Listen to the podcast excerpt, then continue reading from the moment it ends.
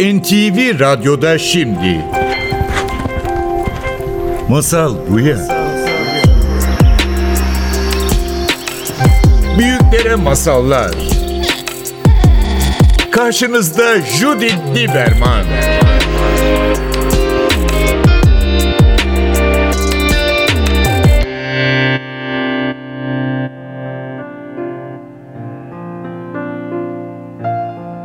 Masal Buya'ya hoş geldiniz. Bugün Şencan Çınar'la birlikte, Şencan klinik psikolog ve psikoterapistsin. Ve bugün seni çağırma sebebim, şimdi pandemi başladı. Pandemi ilk başladığı zaman e, evimiz evlerimize kaçtığımız zaman ilk önce şey düşündük. Ah çok yavaşlayacağız. İşte böyle evimizde domates ekeceğiz. işte ekşi mayalı ekmekler yapacağız. Yoga yapacağız. Böyle bir sürü böyle biraz bir yaratıcılık festival gibi başladı pandemi. Ama pandemi devam ediyor. Bazı şeyler çok kolaylaştı. İster şu an Louvre'a gidebiliyorsun sanal bir şekilde birçok sanal etkinlikler arttı. Ulaşabildiğimiz, evden ulaşabildiğimiz etkinliklerin sayısı arttı, arttı, arttı, arttı ve şu an böyle bir patlama noktasına doğru geliyoruz. İnsanlar gerçekten çok yoğun, büyük bir koşuşturma. Evde durduğumuz bu halinde aslında dev bir koşuşturma e, içinde bulabiliyoruz. Yani bu denge noktasından bahsetmek isterim biraz.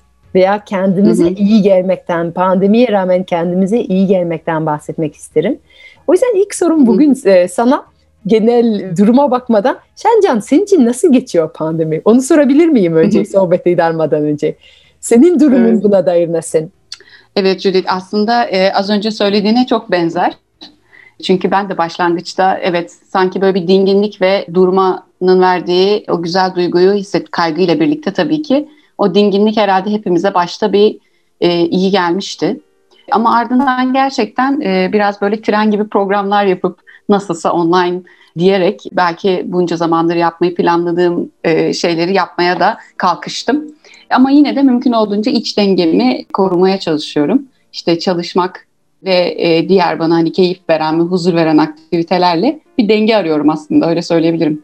Denge arıyorum. Ya bir de e, senin söylediklerinden çok e, aklıma böyle zil gibi çalan nasılsa sanal. Nasılsa online. Aha. Yani böyle sanki evet. böyle her gün bunu diyorum. Aa nasılsa online çok kolay derken böyle belki o nasılsa online'dan dolayı böyle e, tabağımızı çok dolduruyoruz. Yani sanki Zoom üzerinde veya böyle e, internet üzerinde bir buluşma yapmak çok kolay derken belki tabaklarımız çok doldurmaya başladık. Evet. Evet kesinlikle. Kesinlikle çok doldurmaya başladık. Ama herhalde bu biraz bizim sadece pandemi değil, yaşadığımız dönemin diğer özellikleriyle de ilgili gibi geliyor bana. Yani bu modern çağda e, bu yaşantı bize hep hani olduğumuzdan daha iyisini olmak, daha çok şey bilmek, işte e, kendinin en iyi versiyonu ol falan diyorlar ya hatta e, böyle Ta, bir tatmin çağında yaşamadığımız kesin yani. Evet. böyle hep daha fazla, hep daha fazla. Başka ne var? Aha. Yani hep hayatta bizim düşündüğümüzden biraz daha fazlasının e, olduğu fikri ve beklentisi var belki hepimizde ve bizlerde de aslında. Yani bu bana şey geliyor biraz günlerimize bir tını ve derinlik kazandırdı aslında. Böyle bir şey kattı. Ama bununla birlikte bunun kendisi de bir kaygıya dönüşmüş olabilir diye düşünüyorum. Yani biz aslında bu vakti güzel geçirmek ya da pandeminin verdiği kaygıyla meşguliyetle başa çıkmaya çalışırken biraz e, bir ekstra bir kaygı daha yaratmış olabilir miyiz?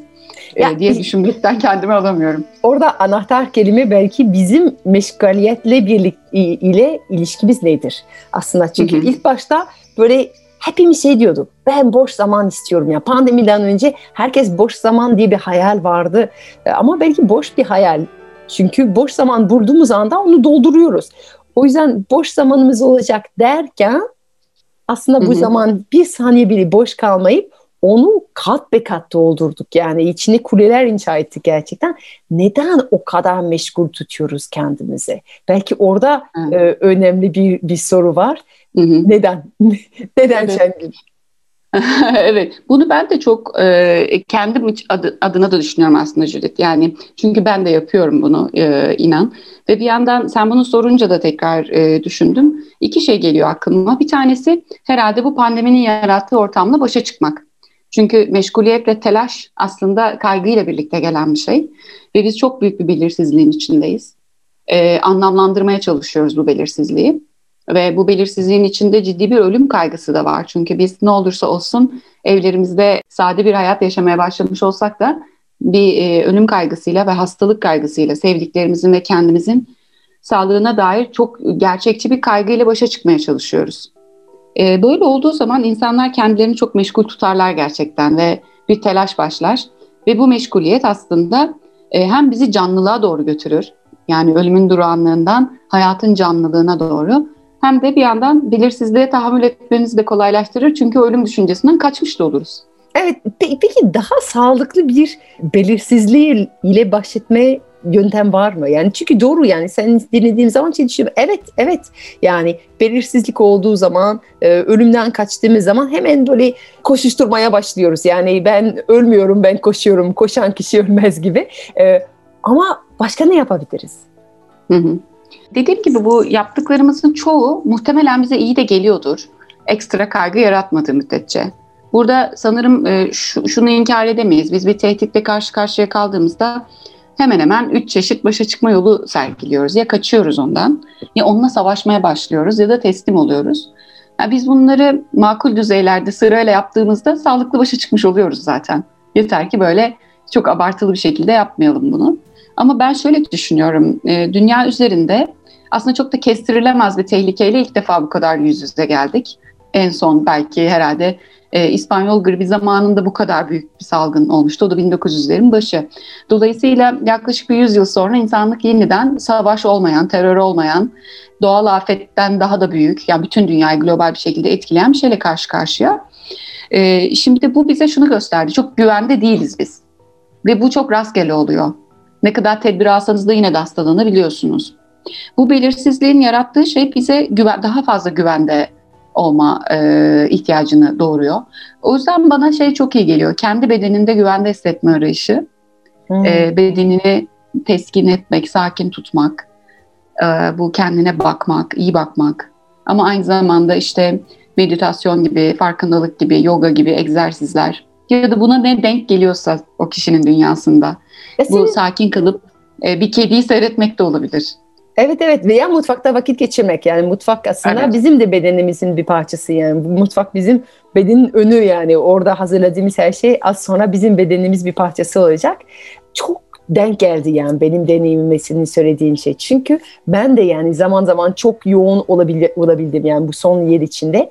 Ama ne zaman ki bu denge aradım hep baktım ki bedenimde buldum. Ne zaman Hı-hı. ki bedenime dönmüşsem, e, tabağıma dönmüşsem, ee, yani ben hep şey diyorum yani bedene bakmanın yani yogadan önce nefes meditasyondan önce en basit bence duş. Yani duş unutuyoruz yani duş yapmak ne kadar böyle bedensel bir deneyim yani bazen insanlar evet yani kokmaya başladım duşa giriyorum diye giriyor ama duş sadece bir hijyen hareketi değil duş bir masaj yani gerçekten inanılmaz şanslıyız. Duş çok modern bir şey bence yani e, sadece bence değil Hindistan'a gittiğim zaman hemen hemen hiçbir evde duş yoktu. Yani herkes e, bir tane su kovası yani birkaç yıl önce Anadolu'da da öyleydi eminim. Yani kova hı. dolduruyorsun ve kendini böyle yıkıyorsun. Ve onlara böyle her evde benim Hintli arkadaşlarım evime geldiği zaman e, İstanbul'da her evinde bir duş olduğunu öğrenince onlara çok lüks bir spa gibi geliyordu.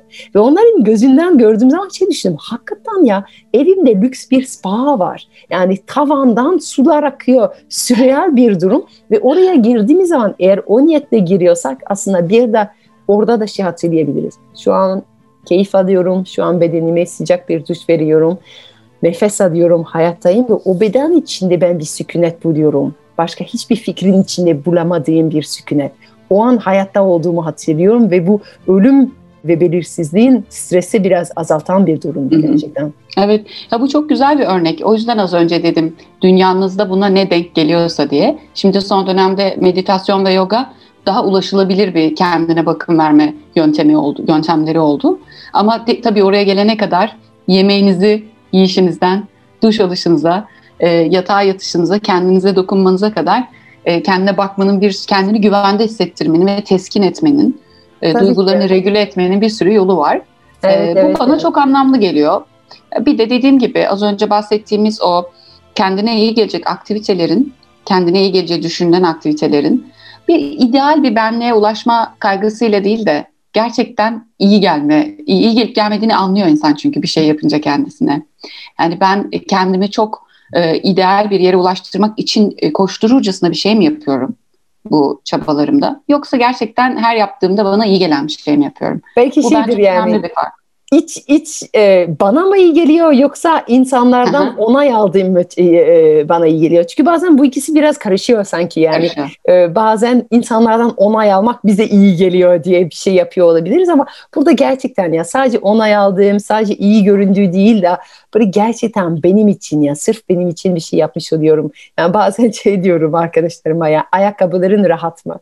Yani bu çok basit bir şey ama e, rahatsız bir ayakkabı sadece başka bir insan için yani onay için giydiğimiz bir şey oluyor. Ama rahat ayakkabı kendine verdiği müthiş bir şefkat oluyor. Yani tarz ne oluyorsa olsun ayakların yeri basabiliyor mu, rahat mı? E, çünkü birçok kadınlar rahatsız ayakkabı giyiyor aslında belli kalifler içinde girmek için.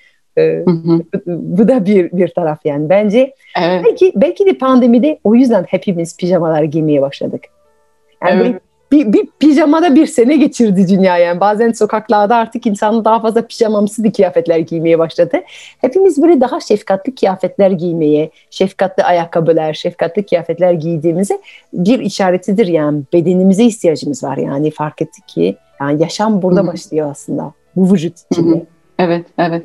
O yüzden herhalde bu öngörülemezliğin içinde en öngörülebilir şey bizim kendi kendimizi evde hissedebilmek için evde hissetme hissi şeydir ya hani e, çok sembolik ve metaforiktir bir yandan ya da kendi bedeninde kendi teninde rahat hissetmek e, yapabileceğimiz en iyi şey bu şu an e, geliyor bana. Bir de dediğin gibi e, tabii ki hepimizin ideal bir benliği var ve gelişmek istiyoruz ama işte bunu yaparken gerçekten bazen bu o konuyla gerçekten ilgilendiğimiz için değil, o bizi bir yere taşıyacağı için oluyor. Bunlar farklı yatırımlar aslında.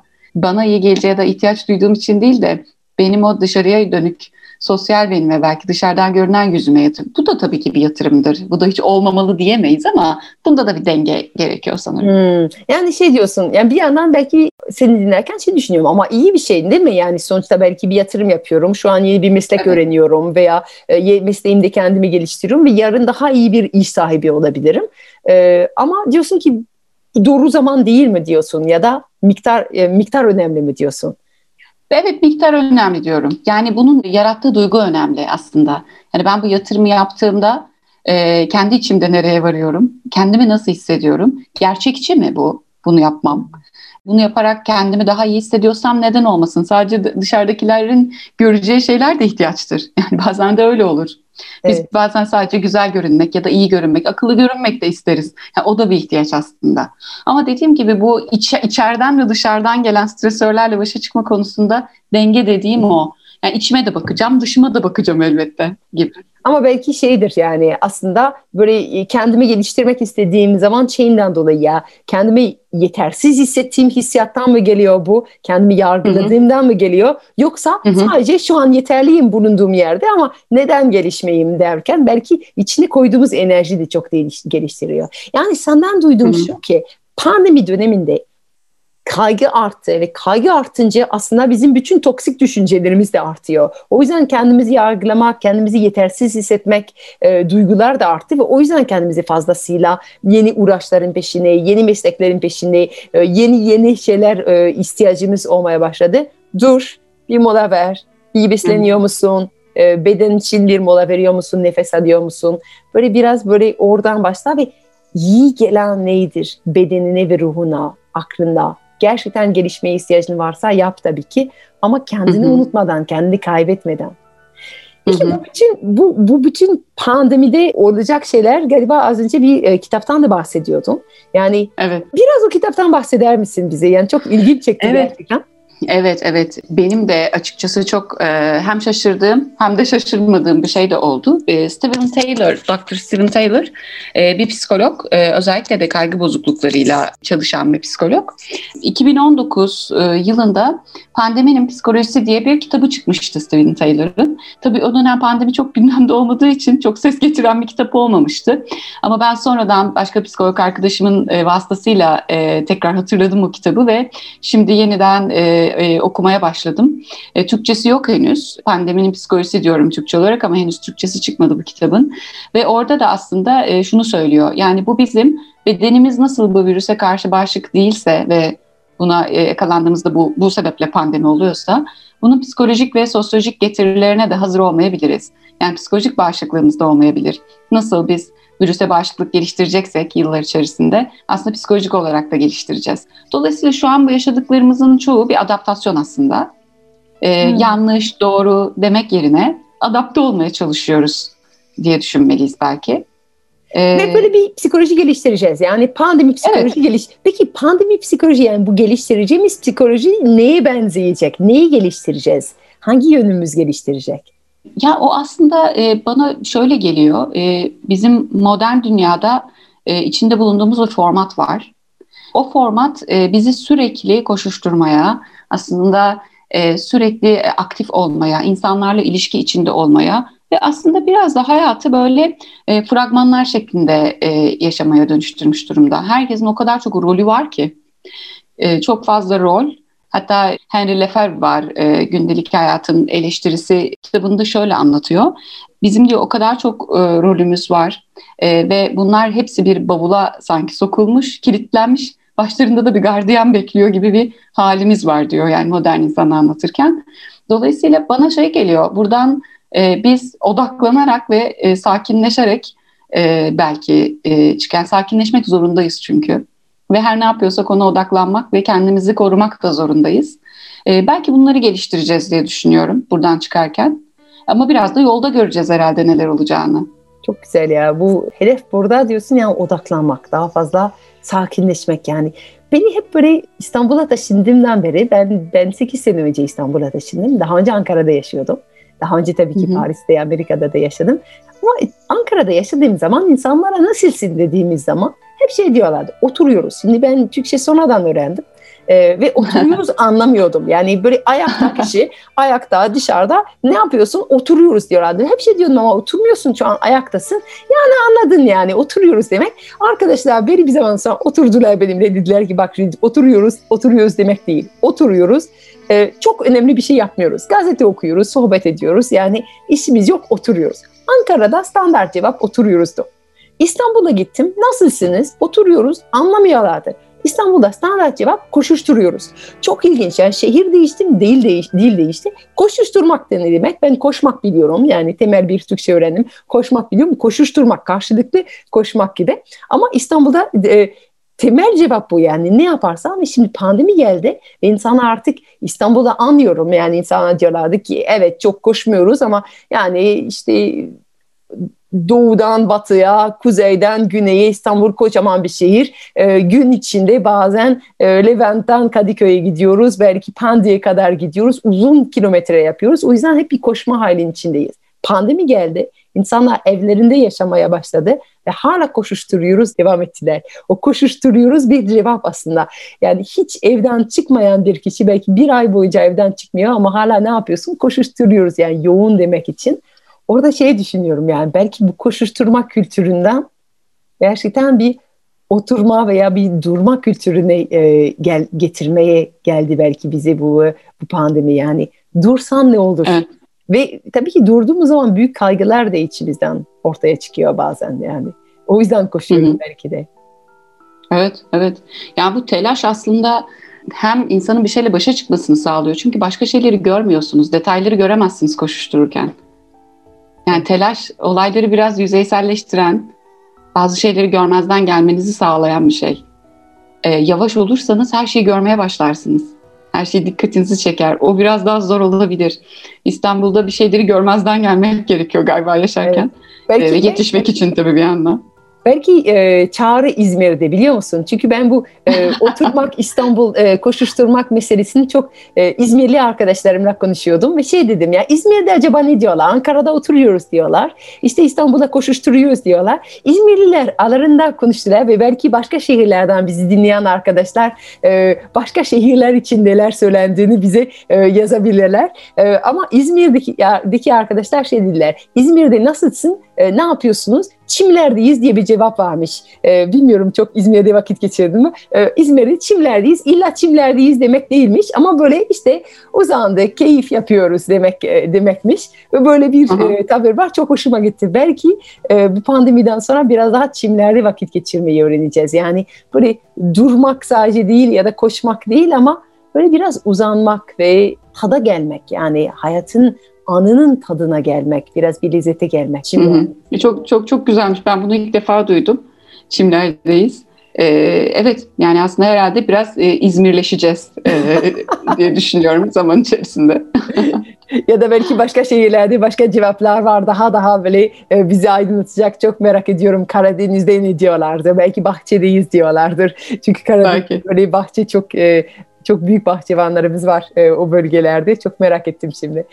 E, Peki Şencan bize söyleyebilir misin? Şimdi belki bizi dinleyen arkadaşlarından böyle bu biraz e, pandemi tükenmişliği diye bir e, sendrom ortaya çıkmaya başladı değil mi? Yani e, pandemi kafası diyorlar bazen.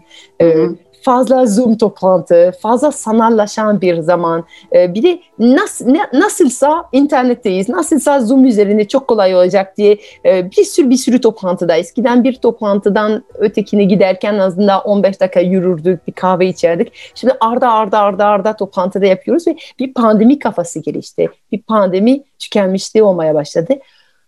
Buna karşı bu denge arayanları e, bedenden başka ne yollar veya ne fikirler e, uyanıyor sende bu pandemi kafası psikolog olarak? E, evet.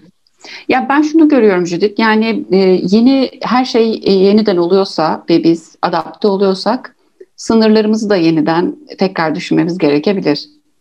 Her zaman ulaşılabilir olmayı sağlayan bir ya bu çok güzel bir şey aslında. Hani her zaman ulaşılabilir olmak ve e, sevdiklerimizle e, görüntülü konuşmak.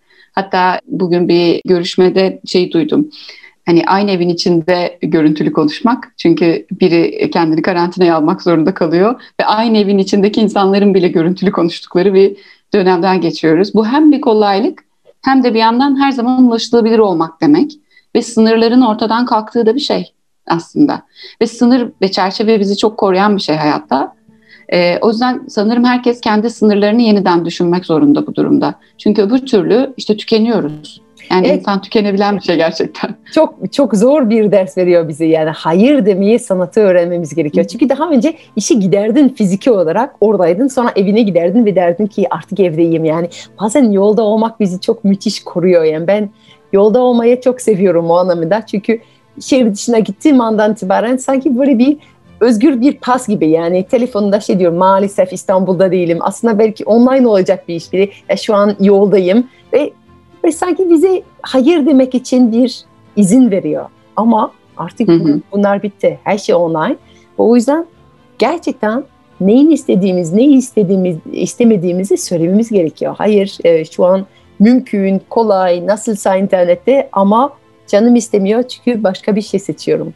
E, o, o konuda bir e, bir önerin olur mu merak ediyorum. Ben örneğin kendi günlük hayatımda genellikle hayır diyebilmek için çok kolay bir şey değil yani insanlara hayır demek bence. Neyi evet dediğimi e, söylemeyi tercih ediyorum. Yani insanlara hayır e, sizinle olmak istemiyorumdan değil ama hayır bu akşam kızımla birlikte olacağım e, diyorum. Yani bu akşam kızınla birlikte yani neyi evet diyorum. Sizinle olmayacağım çünkü kızınla birlikte olacağım. Veya e, sizinle olmayacak, yani olmayacağım çünkü misafirlerim var. O yüzden şey diyorum bu akşam misafirlerim olduğu için e, sizinle olamayacağım. Veya öğleden sonra kızımla birlikte e, vakit geçireceğim için sizinle birlikte olamayacağım. Ve bu benim için aslında başka bir şeyi evet dediğim için ve bu şey de olabilir yani yoga yapacağım için sizinle birlikte olamayacağım demek de olabilir. Ama insanlar sanki neyi evet duyduğumu duyunca daha anlayışlı e, davranıyorlar. Çünkü diyorlar ki ha evet o da, o da güzel bir şey yani bir projesi var ona adanıyor e, bizi reddetmiyor. Çünkü bazen hayır duymak zor geliyor insanlara reddedilmiş gibi hissediyor olabilir. O konuda evet. bir yorumun olur mu diye merak ettim. o hayır demesi. Ee, Evet yani seninki çok nazik ve hoş bir yöntem. Ben şeyi düşünüyorum aslında herkes kendi kişisel iletişim kurma tarzına göre uygun bir yol bulur. Yani hayır demenin kendi hayrını herkes bulur diye düşünüyorum. Orada herhalde mesele esas hayır derseniz olacak şeyler neyden korkuyorsanız onu bulmak. Yani ben hayır dediğimde neler olacak olmasından korkuyorsam e, ben mi acaba sevilmeyeceğim artık? Ben mi reddedilirim? Çok mu kalp kırmış olurum? E, ya da başıma neler gelir ben bu insanın teklifini reddettikten sonra diye düşünüyorum. Oradaki herhalde olumsuz senaryolarla biraz çalışmak, onlara bakmak lazım. Yoksa aynen seninki gibi yaratıcı hayır deme yöntemlerini herkesin kendi kişisel tarzına göre bulabileceğini düşünüyorum. Önemli olan orada korkmamak. Yani ben kendi kişisel sınırımı savunurken eğer ötekinin sınırını ihlal etmiyorsam, yani hayır derken karşı tarafa e, bir acı onun sınırını ihlal etmeden hayır diyebiliyorsam bunu yaratıcı bir yolu mutlaka vardır diye düşünüyorum. Ama oradaki formül şu, yani ben kendimi koruyorum, sana da zarar vermiyorum. Bu, formül olabilir galiba. Ve onun arkasındaki kaygıya bakmak. Neyden korkuyorum hayır dediğimde. Peki var mı bizim dinleyicilerimiz için böyle belki pandemi kafası e, sendromu olan dinleyicilerimiz için son bir sözün e, bu sohbetimiz için? Tabii şunu söylemek istiyorum. E, benim gördüğüm kadarıyla uyku bu dönemde bir dalgalanan bir şey oldu. E, ve uyku aslında çok önemli gerçekten. Yeterince gün ışığı almak çok önemli. Bunlar belki çok basit geliyor kulağa ama biz gerçekten evlerde duruyoruz çoğunlukla ve e, yeterince hareket etmiyoruz. Yeterince de gün ışığı görmüyoruz. Dolayısıyla yatış kalkış saatlerimize dikkat etmek, biraz böyle şeye dönmek gibi, nasıl diyeyim, çok basit kurallara, senin dediğin gibi belki duş almak kadar gündelik hayattaki ritüellerden bahsediyorum. Bunlara dikkat etmek önemli geliyor bana şu an. Ee, iyi uyumak, e, mümkün olduğunca egzersiz yapmaya çalışmak, e, oturup dinlendiğiniz ve huzur aradığınız e, saatlerin olması, iyi beslenmek gibi çok e, e, şeyleri söyleyeceğim aslında. Hayatın e, basit e, ritüellerini e, söyleyeceğim. Ama tabii bu noktada e, eğer çok e, zorlanan kişiler varsa kesinlikle yardım e, arayışından kaçınmamalılar. Her şey kolaylaştığı gibi terapiler de miktar kolaylaştı bu dönemde. Online yardım almak mümkün. Online grup terapileri düzenleniyor. Bunlar da bana çok hoş geldi. Eskiden grup terapisi İstanbul telaşında çok zor ulaşılabilen bir şeydi. Artık online grup terapileri var. Bunlar belki güvenilir kurumlar vasıtasıyla e, ulaşılabilir eğer yalnızlık duygusu varsa e, ve bir yandan da işte hani çok hem ekonomik açıdan hem de ulaşılabilirlik açısından çok iyi oluyor. E, bir diğer şey de her zaman çok iyi geldiğini düşündüğüm okumak. Mümkün olduğunca böyle kısa kısa odaklanma süresi kısa da olsa e, yine de insanın kendine okuma molaları vermesi iyi olur diye düşünüyorum. E, aklıma gelenler bunlar şimdi açıkçası. Evet çok güzel ama gerçekten yani basit e, ama basit, e, evet. onlar olmadığı zaman yani uyku yoksa, uyku düzenli değilse, hareket düzenli değilse, beden sağlıklı olmadıktan sonra hiçbir şey hiçbir yerde olmuyor. O yüzden belki bu vücutta başlıyor her şey, e, vücutta bitiyor her şey. E, dengemiz kaybettiğimiz zaman önce o den, vücut içinde ve o uyku, beslenme içinde denge vurduğumuz zaman e, geri kalan hayatın geri kalan e, kolları denge içinde bulabiliyorlar. E, evet öyle. Sana bu sohbet için Çencan e, çok teşekkür ederim misafirimiz olduğu için. Umarım tekrar e, bizim Masal Buya'da başka bir sorular için belki misafirimiz e, olursun. Çok teşekkür ederim Cüdet. Sen de davet ettiğin için beni. Çok güzel bir sohbetti. Umarım tekrar konuşuruz. Teşekkür ederim. Çok sağ ol. Judith Lieberman'la Masal Buya'nın bugünkü bölümü sona erdi. Kaçıranlar ve tekrar dinlemek isteyenler için programın tüm bölümleri NTV Radyo'nun web sitesinde Apple, Google, Spotify podcast hesaplarında istediğiniz zaman ulaşabilir, istediğiniz yerde dinleyebilirsiniz.